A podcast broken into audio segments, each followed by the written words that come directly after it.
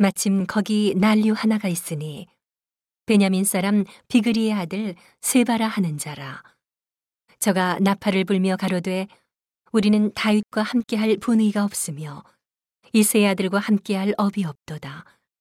이스라엘아 각각 장막으로 돌아가라 하매 이에 온 이스라엘 사람들이 다윗 쫓기를 그치고 올라가 비그리의 아들 세바를 쫓으나 유다 사람들은 왕에게 합하여 요단에서 예루살렘까지 쫓으니라.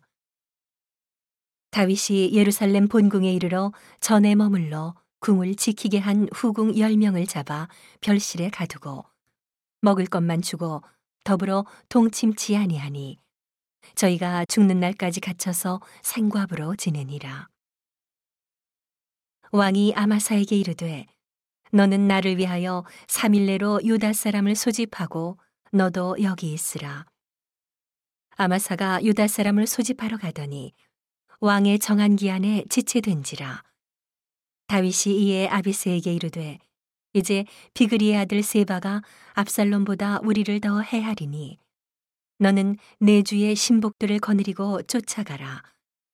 저가 견고한 성에 들어가서 우리들을 피할까 염려하노라 하매 요압을 쫓는 자들과 그렛 사람들과 블렛 사람들과 모든 용사들이 다 아비세를 따라 비그리의 아들 세바를 쫓으려고 예루살렘에서 나와서 기부온 큰 바위 곁에 이름에 아마사가 맞으러 오니 때에 요압이 군복을 입고 띠를 띠고 집에 꽂은 칼을 허리에 메었는데 저가 행할 때에 칼이 빠져 떨어졌더라.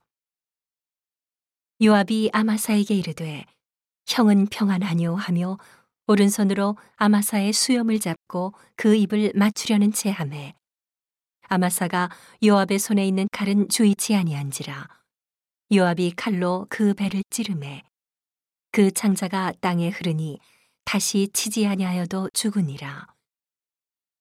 요압과 그 동생 아비세가 비그리의 아들 세바를 쫓을세 요압의 소년 중 하나가 아마사의 곁에 서서 가로되 요압을 좋아하는 자와 다윗을 위하는 자는 요압을 따르라 할 때에 아마사가 길 가운데 피 속에 굴어졌는지라.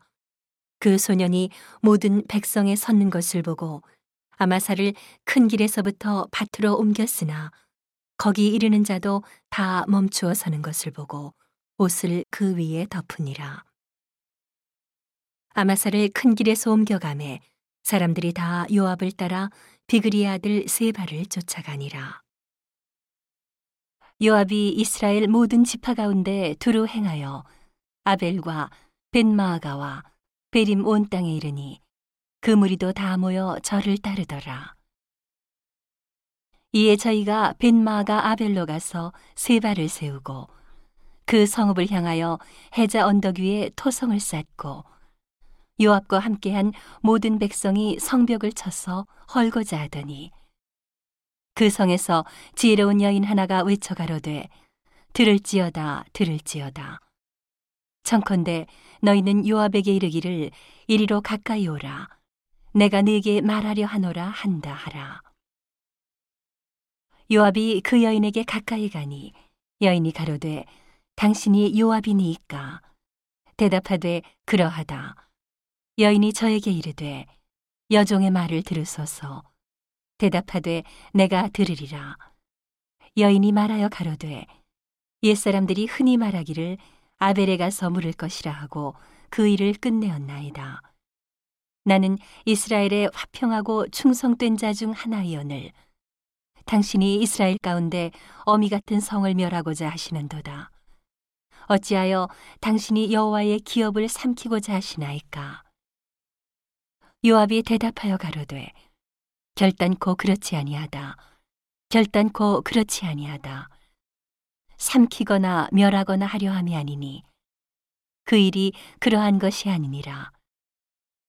에브라임 산지 사람 비그리의 아들 세바라 하는 자가 손을 들어 왕 다윗을 대적하였나니 너희가 저만 내어주면 내가 이 성읍에서 떠나가리라. 여인이 요압에게 이르되 저의 머리를 성벽에서 당신에게 내어 던지리이다 하고 이에 여인이 그 지혜로 모든 백성에게 말하매 저희가 비그리의 아들 세바의 머리를 베어 요압에게 던진지라. 이에 요압이 나팔을 불매 무리가 흩어져 성읍에서 물러나서 각기 장막으로 돌아가고 요압은 예루살렘으로 돌아와서 왕에게 나아가니라 요압은 이스라엘 온 군대의 장관이 되고 여호야다의 아들 분하야는 그렛 사람과 블렛 사람의 장관이 되고 아도니람은 감역관이 되고 아힐루스의 아들 여호사밧은 사관이 되고 수아는 서기관이 되고 사독과 아비아달은 제사장이 되고 야일 사람 이라는 다윗의 대신이 되니라.